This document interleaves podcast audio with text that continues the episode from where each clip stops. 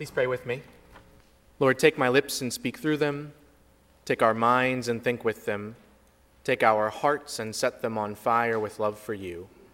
We pray all of this in the name of Jesus Christ our Lord. Amen. Amen. Please be seated.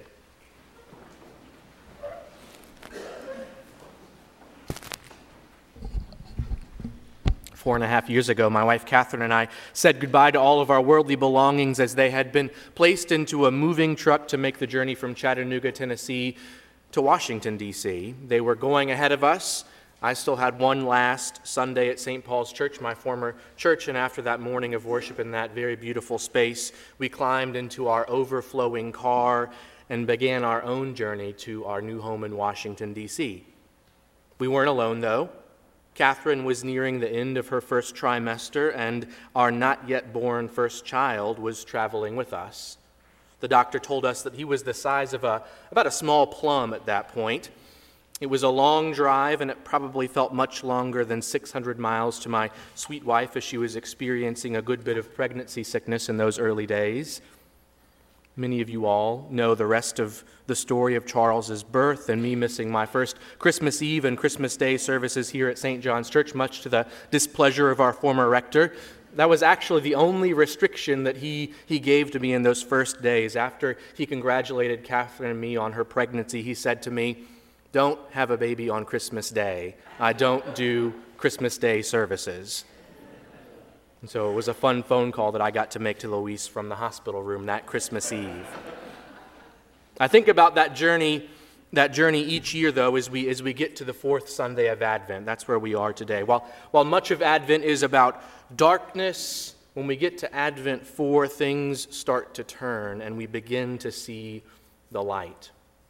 This Sunday is sometimes called Mary Sunday, and that's because we, we hear a bit of what happens before Jesus' birth on this Sunday each year. In year A of the lectionary cycle of readings, we, we hear from Matthew's gospel account, which tells a good bit of the birth narrative from Joseph's perspective. But in years B and C, and we're in year C this year, we hear Mary's perspective from Luke's gospel account. Luke's version, as you all know, contains all of the cherished details about the birth that we, that we love the inn and the manger, the star, the shepherds, and of course the angels.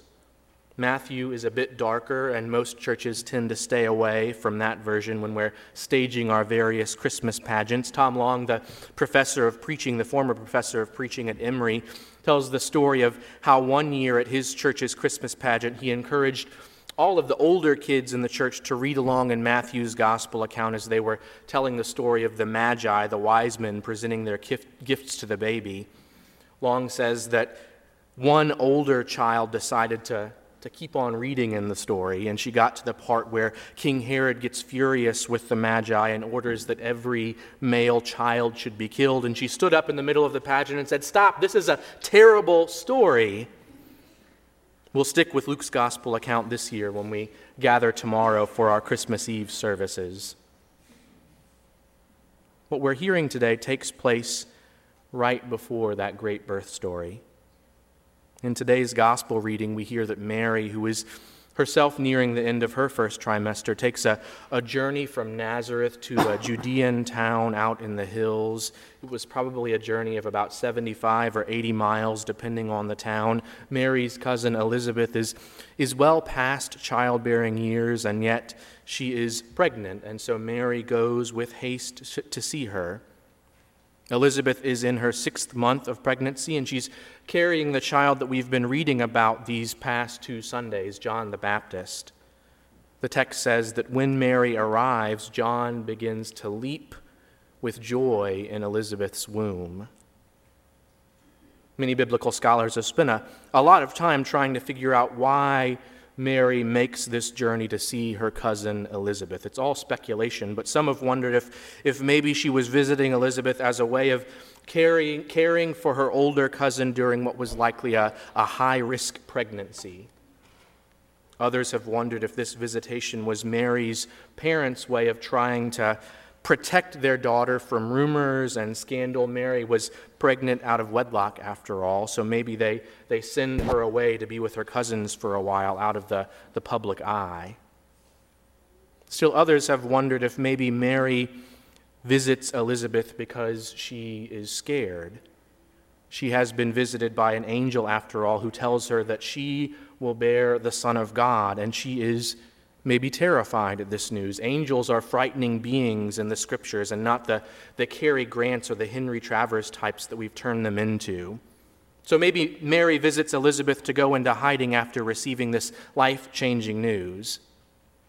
That last view, that last view is, I think, often the one that we, that we take in the church. Mary, meek and mild and scared. Think of the statues, the icons, the other religious imagery and hymnody, which tends to portray Mary as the quiet, passive mother. But I don't think that's the Mary that we encounter today. We didn't read what happens next in the story this morning, but, but our choir sang it beautifully. They sang those next 10 verses uh, from Luke's gospel account just a few minutes ago. It's on page three of your service bulletin, uh, the, the Canticle 3, the Magnificat, we call it, uh, if you want to read it a little later. It's a, it's a wonderful song that Mary begins to sing. My soul proclaims the greatness of the Lord, and my spirit rejoices in God, my Savior. And then a couple of verses later, she says, He has cast down the mighty from their thrones and has lifted up the lowly.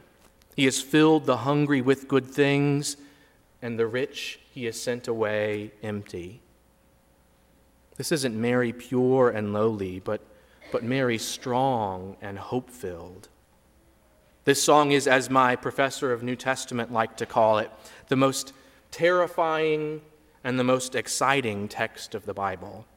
It's exciting, he said, because we hear Mary pro- proclaiming that, that God in Christ is going to bring justice and mercy and salvation to all of the world. But it's also terrifying because Mary is saying that if we are not working on God's side to bring about that justice and that mercy, then we are very soon going to be cast down. Paul Tillich, the great 20th century Lutheran theologian, once, once said that everyone has a religion. Everyone has a religion, he said. And, and by that, he meant that there is something that is important, something that is of great value to each and every one of us. And, and what is that for you today? What, what is important to you, to us as a church? Or maybe to say it in the biblical way, what do you worship? Tillich said that if we want to learn about another person's religion, all that we need to do is ask them what it is they worship. Mary's Magnificat, her great song, gives us the opportunity to ponder our true religion, what our true religion might be. For some, myself included at times, I, I think our religion, I think my religion is, is all about those very things that Mary sings about today might and riches and power and position. Those things in and of themselves are not bad. Good things have been and can be done in the world with great riches and power and strength. But it's when those things, or, or anything for that matter, begin to take control and chart the very course of our lives, it's when that happens that they can very easily and very quickly become our gods. What, what is it that you worship? Mary's song announces Christ has come to challenge the, the structures of sin and death the devil and oppression. Christ has come in the strength of the Lord to do what the Lord has always done all throughout the scriptures to lift up the lowly, to free the enslaved, to, to feed the hungry, to give justice to the widow, the orphan, and the refugee. We can hear Mary's song as a song of judgment, or we can be we can choose to hear this song as an invitation, a call to join with God in in this salvific work. We can hear it as a, a, call to change, a call to reorient our lives, and then to go out and change the world. As our presiding bishop is fond of saying time and time again, if you ever hear him preach, on God's own, he won't, on our own, we can't, but together with God and with each other, we can change the world. As we approach the Christmas season, and as we gather with Mary and Joseph, the angels, the shepherds, and, and all of the other friendly beasts around the manger tomorrow night, let us, let us be renewed again by the love of Christ. Let us reaffirm our commitment to the God of all creation. It's our time, it's, it's our responsibility, responsibility our, our calling to respond to the pain and the hunger, the oppression that is all around us.